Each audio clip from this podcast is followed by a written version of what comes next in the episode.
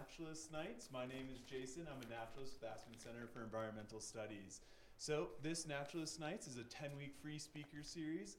Uh, it's hosted with a partnership between Aspen Center for Environmental Studies, Roaring Fork Audubon, and the Wilderness Workshop. Talks are hosted each week on Wednesdays in Carbondale at 6 p.m. and Thursdays at 6 p.m. in Aspen.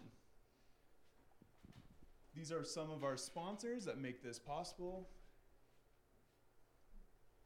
with a special shout out to Blazing Adventures, who's sponsoring tonight's Naturalist Talk.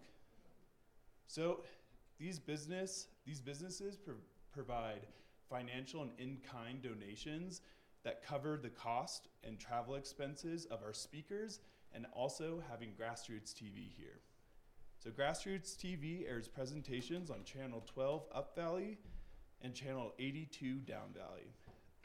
also, we live stream these Naturalist Nights talks on our Facebook page with the Wilderness Workshop Facebook page as well. If you guys haven't signed up or signed in, could you please go to the front and sign in? Uh, it helps us keep track of our numbers for these Naturalist Night speakers. So if anyone's looking for continuing education certificates, we can give up to one hour per week, up to 10 hours for the series of the 10 weeks. Uh, so if anyone needs continuing education certificate hours, see me after the talk. After the talk tonight, you can join us at Aspen Tap, where we have $15 pitchers. And if you're interested in that, you need a stamp on your hand. So again, you can see me after the talk for that. Next week's presentation will be Dr. Mark Varien with his talk, The Deep History of Pueblo People. Now, to introduce tonight's speaker, Aaron Derwingson.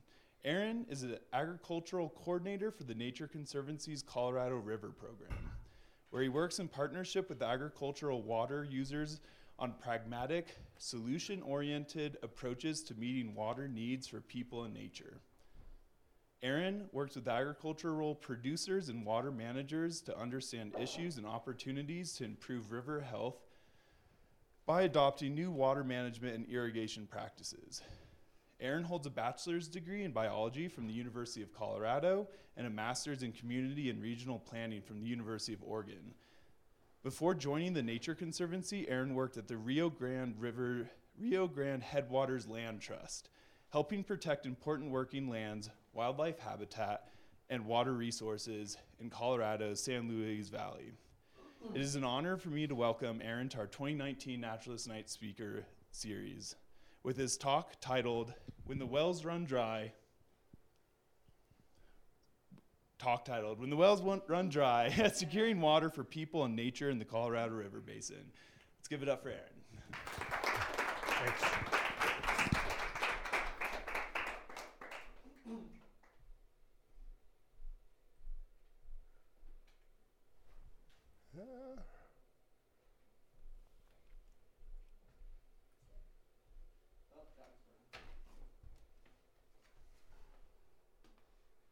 Okay. Well, thank you all for being here tonight, and thanks for the opportunity to come talk with you about some of the work the Nature Conservancy is doing uh, to provide water security and address river health issues in the Colorado River Basin. Uh, I promised to make this the most romantic talk about water uh, that you've ever heard. We appreciate you coming out tonight. Um, I feel really fortunate to be able to spend my time working on these issues to protect and restore this amazing river. Uh, for as long as I can remember, I've been fascinated by kind of all things water, all things related to river, uh, rivers, and by this river in particular, the Colorado, which is, I think, one of the most iconic rivers in the country, if not the globe. Uh, but it's facing some serious challenges, and that's what we're going to get into tonight. And when you spend your time working on water, working on freshwater issues, working on rivers, I think one thing that at least I'm reminded of is just how precious our freshwater resources are. And so I thought I'd just start tonight with a little perspective on that. Um, and if you remember, sort of from your middle school science classes, that 70% of the Earth's surface is covered in water, right? But if you gathered all of that up into one place, it would fit all in that little sphere right there. That represents all of the water on the planet. But most of that, as you know, is uh, salt water in our oceans and seas. And so if you take that away and you just look at fresh water, it gets even smaller. And that sphere represents the entirety of the fresh water on our planet. But most of that is locked up in ice caps and glaciers, underground and aquifers. So if you look just at the surface water in our rivers and lakes, you can barely see that little tiny, you know, pinhead right there. That's one sphere. It's about 35 miles in diameter. And that small and finite amount of water uh, is all we have to meet all of our human needs for drinking, for washing, for growing our food, for the growing our fiber for our clothes. Uh, but it also has to meet all the needs for nature as well. And with growing demands and climate change, we're putting more and more sort of uh, needs on this uh, kind of ever finite resource. And water scarcity is becoming probably one of the biggest uh, global challenges I think that we're going to face as a society. And if you look at that, uh, how water scarcity looks across the globe, uh, it's having a pretty dramatic impact already. About half of the world's population and about three quarters of our irrigated agricultural land is impacted by water shortages on a pretty regular basis. And to me, this raises big concerns about how we're going to provide safe, reliable access to clean drinking water and have a safe and reliable food supply, both now and in the future. When you look at the Colorado River Basin, um, oh, sorry, going back to this. So, yeah, so if you look at water scarcity, it's going to have impacts for people, but it's also going to have big impacts for nature. Okay? And across the globe, freshwater ecosystems are, are generally tend to be the richest in species, but they've seen the most impact. Okay? They've declined at about twice the rate that marine or terrestrial ecosystems have. And when you look at the Colorado River Basin, water shortages are becoming more urgent than ever. The two major reservoirs in the Colorado River Basin, Lake Mead on the left and Lake Powell on the right, have dec- uh, declined pretty dramatically in the last decade or so. And today they're both about 40% full, which is a level that those reservoirs have not seen since they were first filled. and uh, if you've been following the news over the last year on water, I think you've really seen a story unfold of water managers just scrambling to address this issue because we're really in uncharted territory. They, reservoirs have never been this low. In Colorado, the Yampa River last year was the first year they ever had to administer the Yampa River, and people are taking plans off the shelf and dusting them off that they never thought they would have to use. But uh, this challenge can feel sort of also overwhelming, right? I think that a lot of us in the water world feel like this a lot of days, right? There's just so much to know. There's so much intricacy in water. It's a complex topic, it's a messy topic, and you can just feel kind of overwhelmed that these problems might be on, kind of be beyond our ability to tackle. But um, I think at the end of the day, we really don't have a choice. There's no substitute for fresh water. We've got to figure out how to address these issues. And uh, my job tonight, I think, is not to really make the despair of the Colorado River convincing, as convincing as it is, but it's to show you that sort of hope for our rivers and streams and the people and the wildlife that depend on them is possible. And I thought I'd start that conversation with a question, a little pop quiz. And so if you think about water scarcity and how different water users might respond to that, whether they're a city, a town, or an ag user of the environment, what's the one thing that they all want? Yeah, more water. Uh, pretty straightforward.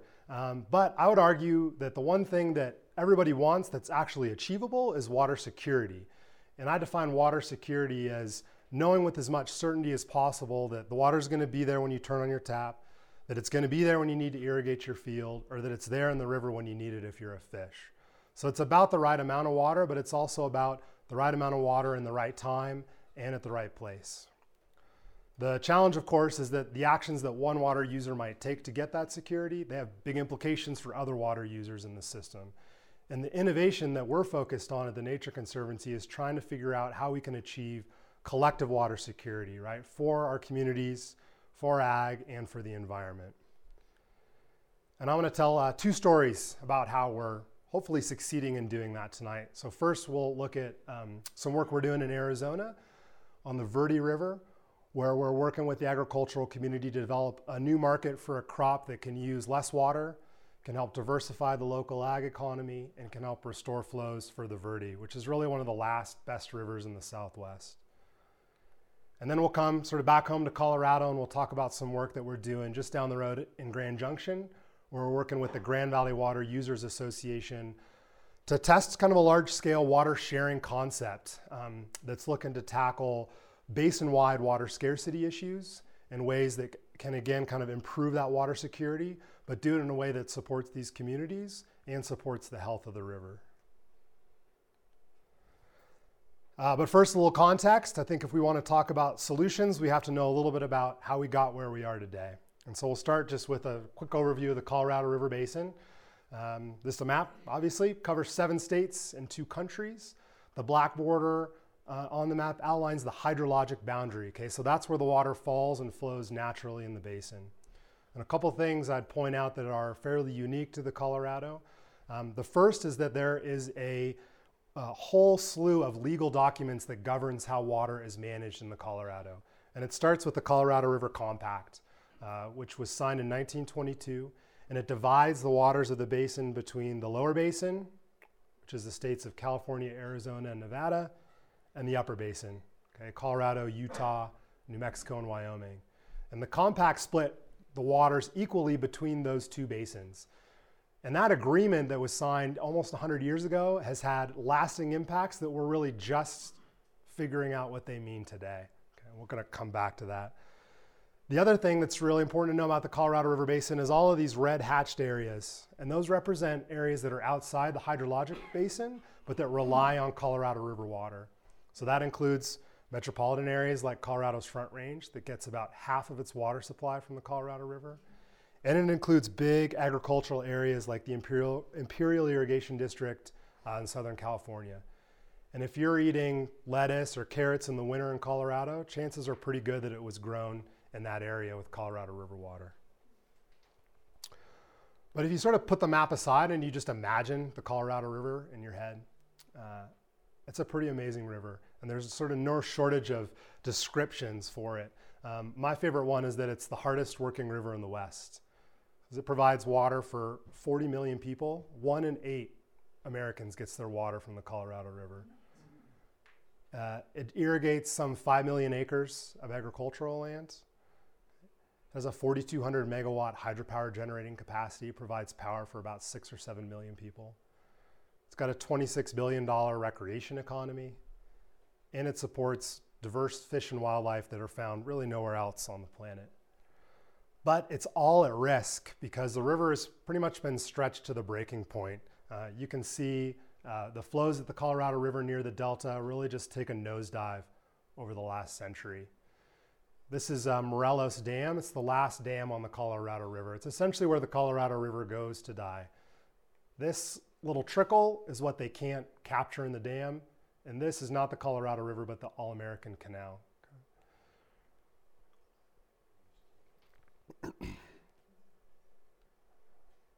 but again, it's important to know how we got here if we're going to try and fix that challenge, right? And there's two reasons why I think uh, our water challenges in the Colorado River Basin are particularly sticky. Uh, and they come down to both hydrology and past management decisions. Uh, so for hydrology, it's worth remembering, if uh, you didn't know already, that the Colorado River Basin in Colorado is a very dry place. And as the West developed, water wasn't always available when and where people needed it.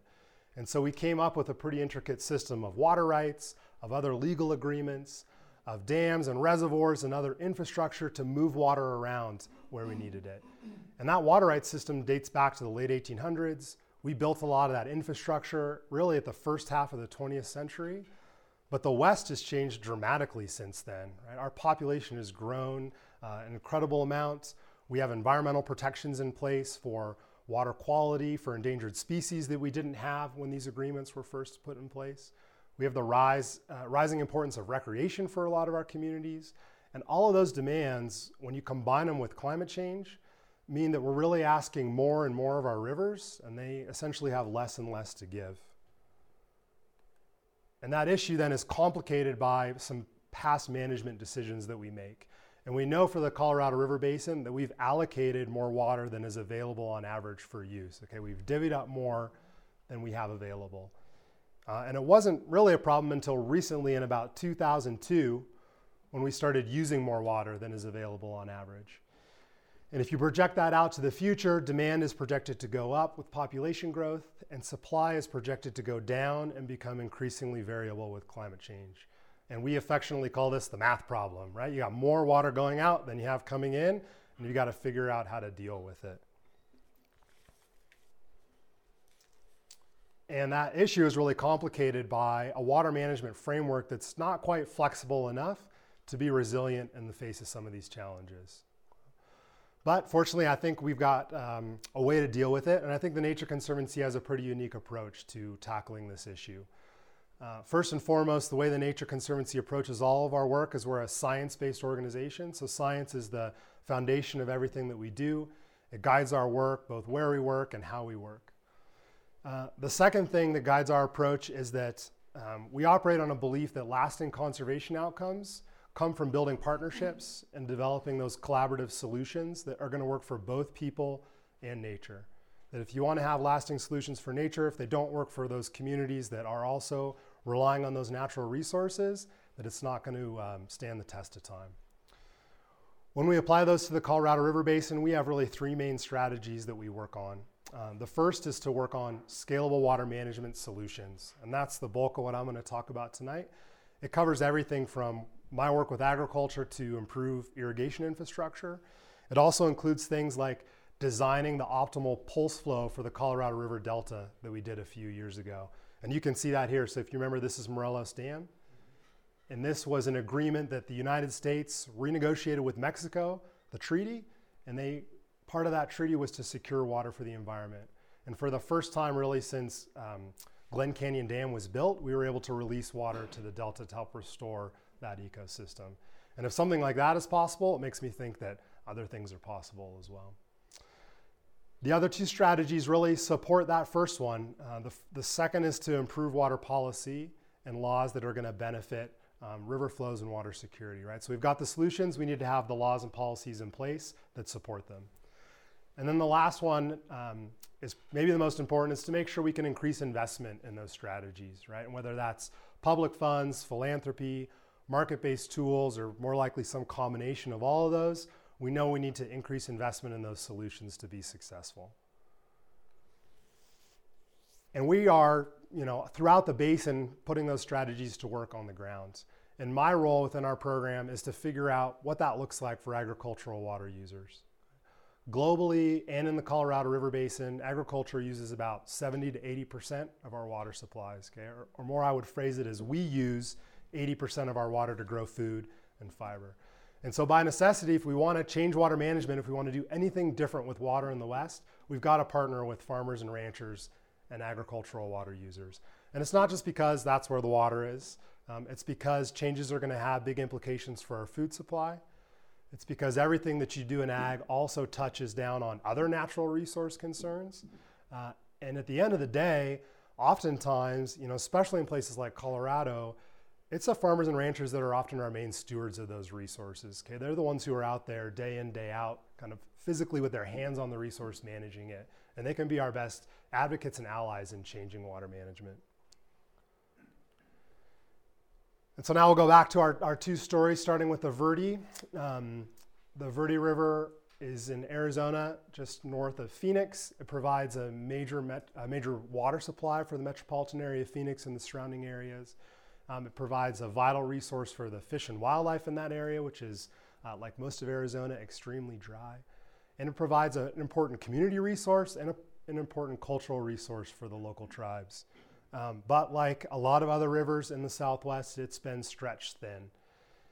And part of that is due to the agricultural demands on the river. They're a major water user there, like they are elsewhere. And until recently, there were many spots in the Verde River that would go completely dry in the summer and the fall because of diversions for agriculture. And over the past decade, we've been working with the ag community to try and fix that. And we focused on irrigation infrastructure improvements, on changes in irrigation water management, and we've had success, some success working with farmers um, like the Hauser family pictured here. But we knew that that alone wasn't going to be enough. And so a couple years ago, we started a conversation to say, uh, hey, would there be crops that could be grown in the Verde River that would use less water, that would allow us to still have a productive ag economy, but to do it with less water and keep those water savings in the river? And so we started talking with the Hausers about that. We started talking with other farmers in the business community, and we started talking about barley. Uh, barley uses less water, and we thought this could be a good alternative. And again, we picked barley for a couple reasons. Uh, one of which is that it does overall use less water than alfalfa, which is the dominant crop in the Verde River and in a lot of other rivers in the west as well. Uh, it's a heavy water user. It's a forage crop that's used for animal feed. And you can see there that barley overall is going to consume less water than alfalfa. And critically also is the timing of when barley uses water. Um, for the Verde, um, barley is planted in midwinter and it can be germinated often with winter rains instead of having to use irrigation. And then barley is done irrigating in May. Okay, so it's taking its last irrigation water as the river is dipping down to its lowest point. You could contrast that with corn, which also uses less water than alfalfa, but has its highest demands when the river's at its lowest point. So barley is starting to seem like a good option, um, but we know that uh, just the fact that it uses less water is only part of the conversation because farmers grow what they grow for a reason, right? They grow it because they have the equipment, they have the knowledge, and critically, they have a buyer, right? They have somebody who's going to buy their crop. And if we wanted to have farmers grow barley instead of alfalfa, uh, our conclusion was that we needed to focus on the market for that barley and solve that market problem, and then we would be able to have an incentive for people to grow barley instead of alfalfa. And so we did what any um, river loving, beer drinking conservation organization would do. And we work with partners there to start a malt house. And that's up and running now is Sinagua Malt. They buy the barley from the farmers. They malt it in this facility right here, and then they sell the malted barley product to breweries, to distilleries, and to bakeries. And it's really resulted in a win win win solution for the Verde River, right? Uh, the ag economy has a diversified crop that they can grow. We've um, been able to create three new full time jobs. We planted about 144 acres of barley last year. It saved uh, a little over 47 million gallons of water for the river in July alone. And when we combine that with the infrastructure work we've done, we've essentially been, been able to fix some of those dry spots. We've been able to reconnect the river during those dry times and we've been able to improve flows for recreation, for quality of life in the local community, and for the wildlife that also depend on the river. And so I look at that and I think that's what we're talking about. That's what we want to try and do. Uh, but the question is, how do we take that approach and maybe apply it to this basin wide challenge, right? Knowing that, well, not everybody's going to drink beer to save the entire Colorado River. Right? We've got to think about some other solutions, okay?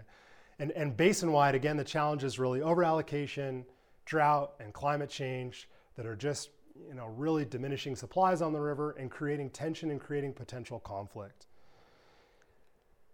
And we see that most uh, clearly in the decline of the, our reservoirs, right? As I mentioned in the beginning, both Lake Mead and Lake Powell, right at about 40% full. They're, they're hovering right on a line that if they drop below, there are big concerns about what's going to happen. If Lake Mead drops another three feet, it's going to trigger mandatory shortages for Arizona and the lower basin. And Arizona and California and Nevada are currently negotiating how to respond to that. For the upper basin, if Lake Powell continues to decline, the impacts are a little more uncertain, and uncertainty makes water users very uncomfortable. Um, in 2013, the Secretary of Interior came to the upper basin states, right? She came to Colorado and Utah, and New Mexico, and Wyoming, and she said, hey, if we see a repeat of this past hydrology, are you prepared to handle those impacts, right? If Lake Powell started in 2013 and experienced the same drought, would you be prepared? And she called this the stress test, right? If you stress the system, what's going to happen? And the upper basin states, you know, retreated to their corners, they did their modeling, and they came back with a pretty resounding answer of no, we're not prepared. If we see a repeat of the past drought, uh, you're going to give Homer a heart attack and Lake Powell is going to crash below levels that are going to jeopardize hydropower, that's going to jeopardize the revenue that comes from the sale of hydropower that pays for things like the Endangered Fish Recovery Program. And then critically, what really got everybody's attention is that if Lake Powell were, uh, were to continue to decline, it would threaten the ability of the upper basin to meet its obligations under the Colorado River Compact. Uh, and that is what really got people's attention. And so they thought, well, what can be done about this? And they came up with three solutions. The first was to try and uh, increase the supply in the upper basin. And they're currently doing that through things like tamarisk removal and weather modification or cloud seeding, right? They're trying to make it snow more in the upper basin.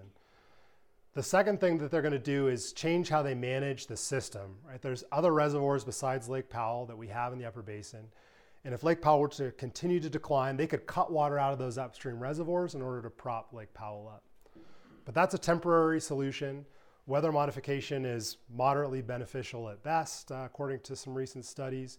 And so that led them to their third solution, which is called demand management, uh, which is a term that's used to talk about a program that would compensate willing water users to temporarily reduce their water use.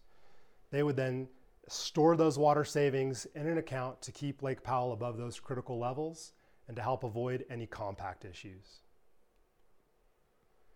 Conceptually, here's how demand management would work. You have municipalities or other water, other water right holders that really need certainty, right? They really can't um, have any interruptions in their supply. They would pay into a fund that would go to compensate those other water right holders that could temporarily reduce their use. You take those water savings, you accrue them over time in an account, and then you use those to keep those reservoir levels up and to again avoid any compact issues. And then this is the attorney in the lower basin who's going to file his lawsuit on the compact and he gets you know cut off at the pass and everybody goes home happy. Uh, so it might sound nice in concept but like a lot of things in water so the devil's in the details right? And this concept raises a lot of legal questions economic questions technical questions social and equity questions about how it's going to work on the ground. And that's really where we've spent our time over the last five years working with our ag partners to understand how can you reduce water use, but how can you do it in a way that's going to work for ag over the long run? And how can you do it in a way that works for communities and works for the river, right? We know pretty well that if you pay somebody enough money, they'll stop using their water, right? That's not the question. The question is, can we do it in a way that eases the stress on the system, that doesn't do it on the backs of one water user, on one geography, or one water sector? That's involved everything from us doing economic analyses, legal research, um, field research with Colorado State University. We've done small scale pilot projects with ag producers across the West Slope, across the Upper Basin, trying to figure out what this looks like on the ground. And all of that has really led to um, a two year pilot project with the Grand Valley Water Users Association that was sort of the culmination of all of that different research. And the Grand Valley Water User Association, I'll focus on this pilot project. Um, they are one of the major irrigation water providers in Colorado. They divert water from the Colorado at the roller dam right here, which you may have seen, that big red iron structure off of I 70 as you're coming into Palisade. So they divert water there to provide irrigation for some 24,000 acres of land outside of Grand Junction and Fruita. They have one of the oldest and most senior water rights on the Colorado River. They operate their own power plant, hydro, a hydro power plant. And critically, they work with other irrigation districts in the area. They work with the Bureau of Reclamation. They work with Fish and Wildlife Service to meet flow targets for endangered fish species in a section of critical habitat called the 15 mile reach. So they've sort of got it all going on in the Grand Valley. And when we started talking with them about demand management, you can imagine there were a lot of concerns. Um, but they sort of stepped into the void with us as a willing partner um, to figure out, again, can we reduce water use and can we do it in a way that meets multiple goals? And here's what those look like. So, first and foremost, we did need to reduce water use. We need to, did need to figure out on the ground how to make sure there was a verifiable net reduction in how much water they were using. But that was really the starting point. From there, we wanted to involve a range of partners, right? We wanted both advocates and critics at the table that could help us think through all the different issues and provide different perspectives. We wanted to scale up. We wanted to figure out if we could get uh, a solution that could match the size of the challenge. Knowing, of course, that we're not going to solve the issues in the Colorado River Basin and Grand Valley, but we could come up with an approach that was replicable, that could be done in other areas and scaled up from there. Uh, we knew from our past work that we couldn't go farmer by farmer or parcel by parcel and get to the scale that we needed. And so part of this was testing the nuts and bolts about how a program could work for an irrigation district, right? Not just for the individual, but for that larger organization that manages water for thousands of shareholders. And for them to participate, they needed an incentive also. And so part of our pilot program involved bringing funds to them to help make some infrastructure improvements. Uh, that's going to have ongoing benefits for the association. It's going to have ongoing benefits for some of their shareholders that might never participate in demand management. And for us, we've been doing infrastructure work there for decades now. It's going to have ongoing benefits for the river as well. Uh, and then last, we wanted to work on addressing community concerns. Community concerns on one side about this basin-wide risk and what it means for Grand Valley and why they should care. And community concerns sort of on the small scale also about what this program was going to look and feel like on the ground. So the pilot program ran in 2017 and 2018, and we're wrapping up our final reports now, and this is how we did. We had a total of 21 participating farmers. Each year we had more interest in participating than we had funds available. So we had to run a lottery to decide who would participate. And people participated for a whole range of reasons. Some of them, it just made financial sense. They ran the numbers. This looks like a good deal I'm in. Some of them really like being able to have an additional management tool in their toolbox to maintain sort of the success of their operation. Some of them are really motivated by being involved in this kind of program to help shape the solution. They think, you know, ag needs a seat at the table. They need to have a leadership voice in this, and I'm committing because that's what I want to do. We enrolled a little over 2,300 acres, meeting our, you know, our goal of scaling up. That was about 10 times larger than any of our past pilot projects to date we came up with four different ways that people could reduce water use. They could forego irrigation for the whole season, or they could choose to get irrigation water at a couple different times to get different crops established. And critically, we learned that if you had, you know, instead of two, really this was two one-year programs. If you had a longer term program, if you had a three, a five, a 10 year program, people would come up with pretty creative ways to reduce their water use and kind of weave that into their agricultural operations almost like they would weave in a, uh, crop rotation, right? We generated almost uh, 6,000 acre feet of water savings. And uh, acre foot is sort of the how the water world talks about volumes of water. It's about 325,000 gallons for one acre foot. Or easier to think about it is that one acre foot is about enough water for two average homes for a year. So 6,000 acre feet, it's enough water for 12,000 homes for one year. There's about 2 billion gallons in the river, or at the peak of the growing season, it was about 15 additional CFS in that section of critical habitat. We were also interested in sort of the secondary benefits of this. If we're changing water management to improve flows, to provide water security, what else might we be getting? And we estimated that for every acre foot of water we were able to put in the river, we got about $100 in return back to the local community. And that came from things like increased hydropower generation at their power plant. It came from reductions in salt and selenium when that ground wasn't irrigated. And it came from improved flows in the 15 mile reach for endangered fish and improved flows for recreation. And so I think, eh, you know, at the end of the day, when we've done this pilot project, we've concluded like, yeah, this approach is workable. There are still a lot of questions to answer about how to do this long term, what the legal mechanisms are, how we pay for something like this long term. But we have an approach that we think is scalable for the Grand Valley and replicable for other places. And now our task is okay, where do we go from here? How do we socialize this idea of water sharing, of reducing water use and doing it in this way? And this is what we're focused on in terms of where we take it from here. Okay, we work, like I said, throughout the entire basin, and we're going to be um, replicating what we did in Grand Valley and all those other basin states. And this is really our focus.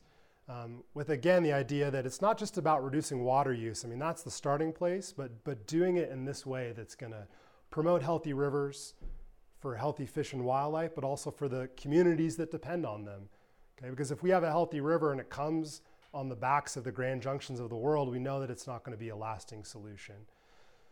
Same if it all has to come out of ag. We need a strong ag economy, and they're there, they're willing to participate, but they recognize that it can't be just them. I like to think too about opportunities for the next generation. Again, going back and thinking about a shift from agricultural producers as just producers of food and fiber to them taking on a larger role as really stewards of these natural resources. And then for all of that, we're going to keep focusing on how we bring together all people to make these creative solutions, right? Our critics, our advocates, the people that would rather we would just go away, the people that are excited to talk to us. Uh, we're going to bring them all to the table to try and figure it out. Uh, because critically, partnerships are the foundation of everything we do, right? We can't do any of this alone.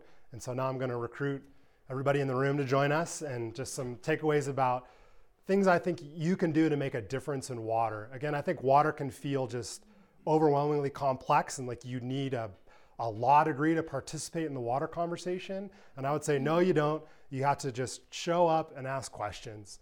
And that's sort of the first thing I would recommend to do is show up and ask questions about where your water comes from. Because I think it's fascinating to know locally how Aspen or Carbondale, where they get their water. And then I think you'll see connections between local water and some of the issues that are going on in the Colorado River Basin.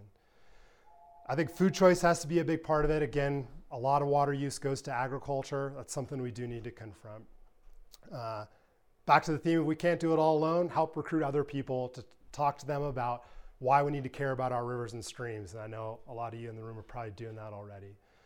And then lastly, supporting organizations that protect our rivers. Probably a little, little biased and um, thinking the Nature Conservancy is a great organization to support, but there are a lot of good organizations out there that are, that are really like in the trenches every day fighting for rivers and streams.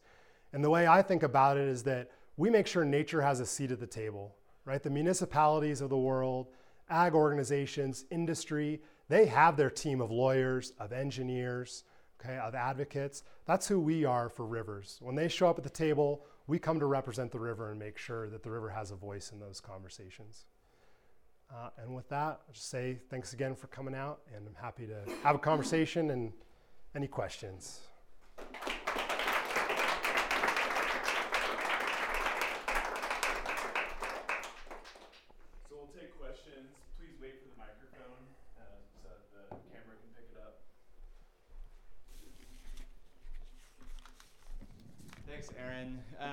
Just really interested in that process of community involvement that you use, and I was wondering if you could say a few words, like what the Nature Conservancy and what your role is when you go into a new community, and what some of the first steps and the forums that these conversations are taking place and look like. Yeah, that's a good good question. I think. Um, the term we use is, is, is community-based conservation, that those solutions come from the ground up in the communities. And my approach, you know, coming from my days working for a land trust is, is sort of a coffee and pie at the kitchen table approach. That you really got to spend the time sitting down with folks and hearing about what their concerns are, what opportunities they see, what keeps them up at night, you know, really just going out and listening. And then, you know, for those that are sort of familiar with social, social research, it's the, it's the snowball approach, right? You know, one person, they know two people, they know two people. You just start from there. And, um, a lot of it is sort of who's willing to talk to you, who's willing to have a conversation is a good place to start. And then um, it's pretty clear, at least in the water world, who the people are that, that show up to meetings, right? Who are the 10 people that are showing up to all of the same meetings? You know, a lot of communities are like that. It's the same 10 people that are in this meeting, they're in that meeting. You know, you get to know those people and, um, and you go from there. That was great, Aaron. Thanks very much. I've been working on a project on the Crystal River and a Crystal River stream management planning yeah. project and implementation. And I'm, you had said that there were four activities you guys focused on in the Grand Valley to help um, farmers conserve water. And you d- talked about foregoing irrigation for an entire season. You talked about split season use of water. What were the, th- that got me to two. What are the other four? Yeah, they were really I mean, the other just, two. Yeah, they're really just you know uh, ro- it's really all rotational fallowing, uh, and part of that was part of that was by design because we wanted to test how the how the program worked for the association, and so to do that we kept the activities on the ground really straightforward, right? And then the Grand Valley compared to the Crystal is all row crops, so they're suitable to fallowing. So people could fallow for the whole season, or they could get irrigation water in August, September, or October. But then talking with them, we've talked through other options that said, well, hey, if you could do this for five years, you could establish a pasture grass, you could minimally irrigate that, you could use a cover crop. We came up with a lot of other options, but our challenge is that it's really easy to measure how much water you're not using when there's nothing growing. And it becomes increasingly complex when you have any kind of crop out there. Um, so we're still doing that work to figure out how do you reduce water use in creative ways that get soil health benefits, wildlife benefits, um, but sort of in a separate place. So since I'm still holding the mic, could you speak to what you, you've talked both in Arizona and Colorado some of your work focuses on infrastructure improvements. Can you be more specific and t- talk about how the, what they are and how they're paid for? Yeah, the Verde is a good example um, that's fairly typical, which is that people have irrigation infrastructure that's maybe 50 years old at best, and sometimes 75 or 100 years old, and uh, it's it's uh, it's it's not very um, there's not a lot of finesse in how it works, right? And there are great water managers out there that say, oh, well, I put this log in here and it raises the water up to about there on the rock there, and then I know it takes 12 hours to get to my field, and it's it's amazing. Uh, but on the Verde River, they had a headgate for one of their main ditches that was, you know, about 50, 60 years old when they would get big rainstorm events or they wanted to actually do any changes to their headgate, right, which is what controls the amount of water that comes from the river into their ditch, the guy would literally have to go out and jump up and down on the headgate to get it to move, right? And so when it's raining and somebody's getting flooded and he gets the call at two in the morning, that's not very convenient. And so we help them uh, uh replace and automate that headgate. So now he can go on his cell phone and say, okay, take 25 CFS and we raise funds from the Bureau of Reclamation, has a great program. There are increasingly a number of um, companies that are interested in offsetting and addressing their water footprint impact. So Coca-Cola helped pay for that project. Uh, and then we had, you know, some philanthropy come in because we wanted them to operate that headgate in a new way. And we said, hey, if you can meet this flow target in your ditch um, for three years, we'll give you an incentive payment. And that got them over the hump of learning how to operate it in the new way, right? Because there's two pieces to infrastructure, I think. There's the actual infrastructure, and then there's learning how to do it, right? You can buy somebody a race car, but then they also need to learn how to drive it, or they're still going to drive it like their pickup. So, yeah.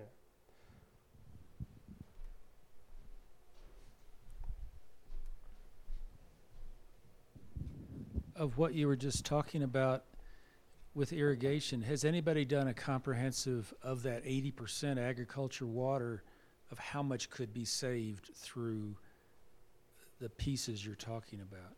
Does anybody actually know those kind of numbers? Yeah, um, they do. So, so, so one thing that I'm really cautious of is talking about the difference between efficiency and conservation.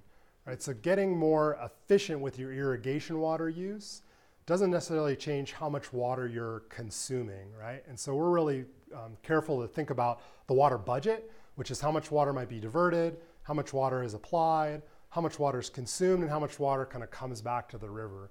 And knowing what change or intervention is most appropriate to get the results we want. And some places like the Verde, that efficiency improvement was what we wanted, right? We wanted to change how much they were diverting. And other places, um, you know, a question I get a lot is, you know, ag uses 80% of the water, why don't they just get more efficient? And the reality is that, again, efficiency doesn't change how much they use, it changes other parts of the water budget. Um, so that's one, so that's one piece, right? Knowing where, where we want to use efficiency and where we want to use conservation, which would be actually reducing the water use, right? Like going from alfalfa to barley or fallowing or the, the split season irrigation, where we want to use those different tools. And then to the other part of your question, so the Pacific Institute did a report a few years ago where they surveyed agriculture in the whole Colorado River Basin. They went state by state and they pulled crop data, they pulled irrigation data, they gave sort of a snapshot of, hey, here's what people are growing. And then they just did some sort of hypothetical scenarios and said, well, if you went from alfalfa to this, here's your water savings. If you did this intervention, here's how much water you could save. So they took that approach um, and, and, came up with those kinds of numbers. And then, probably even older than that, is the Colorado River Basin Supply and Demand Study, which the Bureau of Reclamation did. And they ran um, more scenarios than any reasonable person would want to look at about all the different changes in ag water management.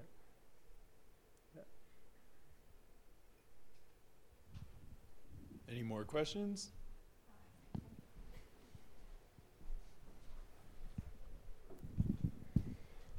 Um, so in these meetings with the community, there has to be some counter perspectives um, being brought to the table, and I just wonder if you could speak to some of those um, other ideas and um, why they might not come to the table to work with you.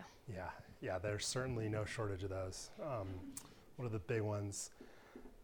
I think the biggest one is, um, wh- you know, why ag, Uh, why, why us? What, what, what, you know, we've already done that. We've already done the, taken these steps, or why doesn't, you know, the growth is in the, in the municipalities. Why don't they change? Why are we growing bluegrass lawns in Denver when I'm growing, you know, food and fiber that people actually need? Um, so a lot of those questions about what are other people doing. Um, I think then the second biggest one I get is, okay, I might be willing to do something, but if I make a change, what's then, you know, if I try something, what's then to prevent somebody from come, coming and making me doing it permanently? Okay, you know, the willingness, the uh, voluntary basis, it sounds great now, but what happens if I show you that that works and then somebody comes in and makes me do it? So sort of the fear that um, somebody's going to come in and, and, control their destiny um, is huge. And then I think the third one that we're that I'm pretty aligned on is um, we get a lot of secondary benefits from irrigated agriculture in terms of wildlife habitat. Um, there's a stat I like that's three percent of the lands in Colorado are rivers, lakes, wetlands, right, are, are water bodies, but 80% of wildlife is within a mile of one of those water bodies. And then um, this is when I was in the San Luis Valley. So I'm not sure how it holds statewide, but 70% of those were on private lands. And so if you think about the importance of those areas, they're maintained by irrigated ag. And so if you're going to change that, you're not only going to change sort of the operations for that ag person, but we could be impacting a lot of wildlife habitat that people have worked pretty hard to protect. So there's big questions about if I change my water management, what's it going to mean for other things that people care about, like stream flows and wildlife habitat. And then question. another question I had was around um, your choice of barley, and you had mentioned the analysis of soil, Im- soil health and improvement.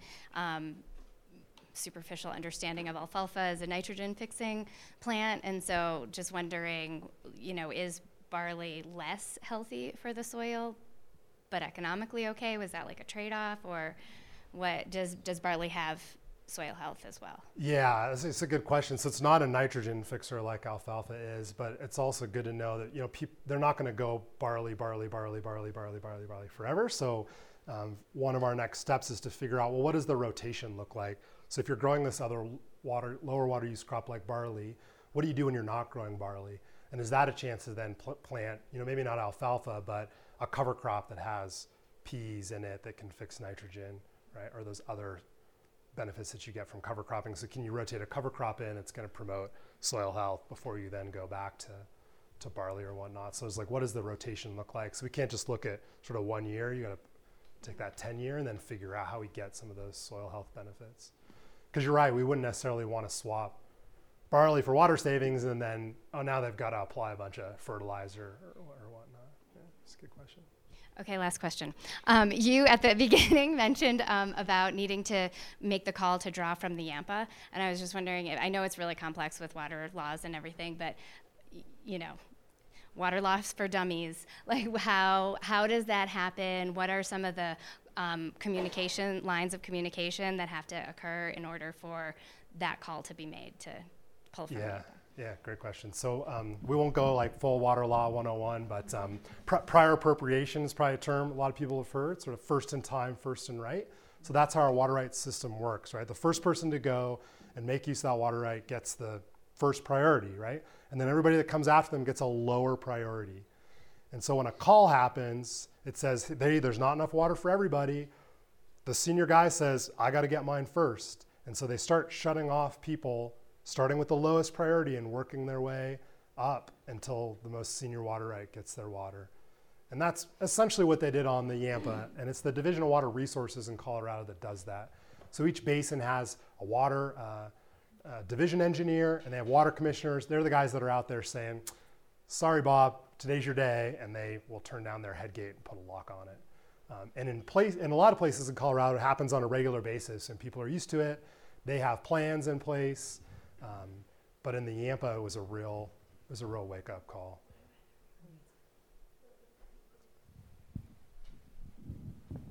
With the growth on the Front Range, what kind of effort are they making with their water consumption? That's a great question. Also, um, I'd say the short answer is it varies. Some places are very proactive, have done amazing work on water conservation, on doing you know irrigation audits for people, on really driving home efficient appliances. Other places a little further behind. Um, I think what we're seeing in Colorado that gives me promise is that there's greater conversation between the water use community and the land use community, right? Which really happened in two different places, right? You did water planning over here and you did land use planning over here, and they never really talked to each other. And now they're talking to each other much more. They're coming up with development guidelines that say, hey, here's how we know like you can develop in different ways, and we know there are ways to do land development that results in much less water use. And so they're starting to have that conversation. And then one thing that we've seen um, kind of across the nation is that population growth and water use are, are it's called the great decoupling, right? They're, they're decoupling. Population is going up, but water use is going down. And it's not just per person water use, it's actual net water use is going down. So again, we know like we can have cities, we can have populations that grow, and we can do it in ways that, that don't use as much water. And you know, that trend doesn't happen, or it's not happening everywhere, but the trend is um, happening, so. But, you know, have to stay diligent, I think. So. All right, we'll take uh, one more question. Anybody? Okay.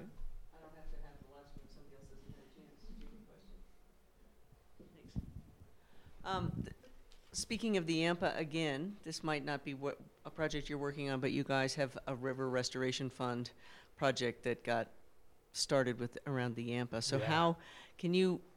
th- This is effectively a way to get Steamboat Springs and municipal water users to contribute funding to help finance water use improvements in agriculture to make water available for either the environment or can you explain how that works? And Yeah, I'll- I'll do my- who's paying? I'll do my best. Uh, so it's called the Yampa Water Fund, and for the last you know five or so years, the Nature Conservancy and the Colorado Water Trust have worked with the City of Steamboat Springs and the Upper Yampa Water Conservancy District to do um, water leases for the Yampa. The last few years, the Yampa has dropped pretty low, and when it gets below 75 CFS or something or a certain temperature range, they shut down the Yampa in town which is a huge economic impact for people that like to go fishing and tubing and whatnot. And so we had been doing those leases, and then the question was, well, what do we do long term, right? We can't just, we don't want to just pay every year, every year. It's hard, really hard to do that. And so can we create a fund that would do this long term? And so that's what we've been developing, and it just kicked off. So the city will pay into it, um, co- corporations will pay into it. You know, essentially, we're trying to bring everybody to the table who benefits from having water in the Yampa, which is the business community, right? It's the city, um, it's, it's ag, it's others. Try to bring them all to the table to say, if we all chip in a little bit, we can make this happen. We can keep flows in there. Um, but I'm not sure who the other funders are besides the city. I don't know that either, but I can find out. Yeah. Water coming from? Most of the water is um, is leased out of Stagecoach Reservoir. So stage so the Upper Yampa owns water in Stagecoach that they lease to whoever wants to lease it, and um, and we want to lease it for the, for the river. You know, it happens, and then then part of it is to say, well, we want to lease it under these conditions, right? So this is what triggers the lease, and here's how much, and um, then sometimes we're able to do like one year we leased it through town, and the rules for leasing water in Colorado, as you can imagine, are fairly intricate. You can't surprisingly just put water in the river because you want to. Uh, so we were able to put water in the stretch of town, but then we wanted to see if we could get it further down. And so we leased it from Upper Yampa for Stagecoach. It went through town, and then we sold it to Tri-State that needed water in Craig, and so we were able to deliver it all the way down to Craig. So it's kind of trying to figure out how you put all those puzzle pieces together. All right. Let's thank Aaron again. Yeah, thanks, y'all. Appreciate it.